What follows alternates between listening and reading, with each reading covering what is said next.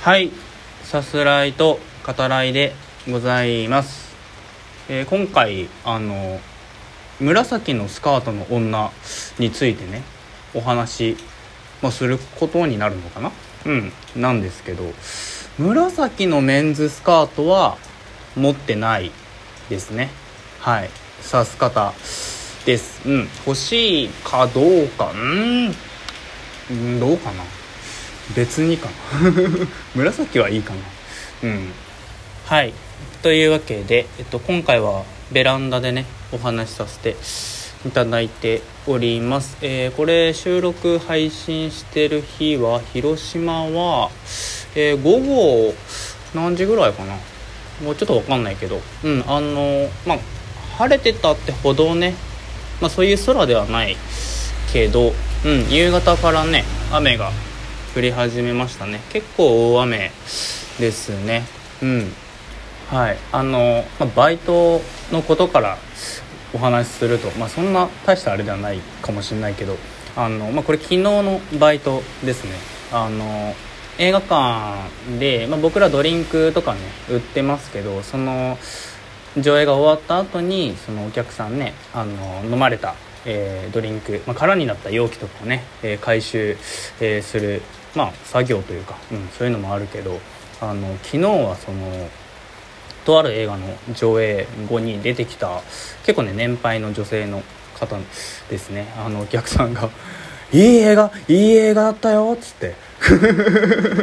うんすごいあのおっしゃってくださって。あの僕はまだ見てないものでしたけど当然ねその買い付けというかあのどの映画をね上映するか決める権限もね持ってないですけどあのそのお客さんはね「あのあんたはいい映画選んだね」ぐらいのね勢いで はいあのおっしゃって褒めて、えーくださってね、はい、まああのありがとうございますとしかまあ言えないけど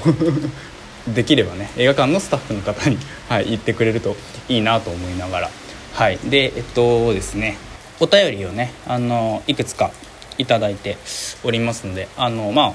お礼というかお詫びというかっていう感じではねありますけどはいあのまあお礼トークというかね感謝をお伝えさせていただきたいなと思います。あの番外編ですね、えー配信しましたけど、うん、あのただこちらあの、まあ、消させていただいてただその、まあ、消さないでっていうね、えーお便り、えーいくつかねあの、まあ、いただいてはいたのであの、まあ、いただきながらねあの今回その消させていただいたことに関しては本当にあのすいませんっていう気持ちですね。はいあの申し訳ありません。でもあの聞いてくださったこととかねあのお便りまでねくださったことあの本当に感謝しております。えっといくつかまあいただいてる中からねえお話しすると番外編に関してはねあのまた聞きたいですというね、えーお声であったりとか、まあ、またあの、まあ、指す方的にはあの曲紹介っていう風にね言わせてもらってますけど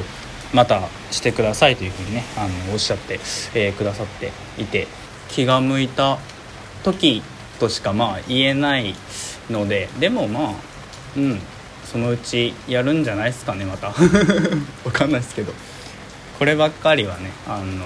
絶対やりますみたいなことでは、うん、ないけど。まあでもうんはい。やると思います。はい。あといただいたお便りの中でそのまあ改めてというかねその某コーヒーチェーン店での、えお仕事ですね、えお疲れ様ですという、えーものもあってで映画館でのお仕事ですね、えー慣れてきましたでしょうかと、うん、あの映像関係の仕事ですね、まあ、前職ですね僕のね、うん、あのもうあって、えー映画の知識ですね、うん、生かして、えーお仕事されてるんじゃないかと、え思いますがみたいなね、えーお便りもいただいてますけどあの、まあ、残念ながらねあの映画の知識はあんまり 今の映画館で生かす場面は今恵まれてはないけどでもあれですかねこれライブで喋ってるのかな？あのベイビーブローカーのさあの 結末を教えてってねあのこの前上映途中で出てきたねお客さんに言われて、まあ、その時はあの、まあ、見てるんでね、うん、あのラストこういう風になりますよってあの一応迷いながら言わせていただきましたけど。はいあのこれは図書館の時もねそうですけどお客さんとね本や映画についてねあの直接こうお話しする機会っていうのは僕はすごくあの楽しんでやらせてもらうタイプですね。うん。はい、えー、お便りあとギフトですね。もういただいてますけど本当にあのありがとうございます、えー、感謝しております。はいというわけでえっと今回残り時間なんですけどこれあの収録する前に僕書店にね本屋さんに、うん、行ってきたんですね。でそこであの、まあ、前回ですね。あの今村夏子さんのね、え、作品についてお話しさせていただきましたけどその回でもこうタイトルね上げてる「紫のスカートの女」ですね。これのね文庫版が、えー、棚にねあって、うん、あのまあ文庫化おめでとうございますっていう感じではあるんですけどあのその文庫版の帯に、えー、何も起きてないのに面白いと TikTok で話題沸騰って書いてあるんですね。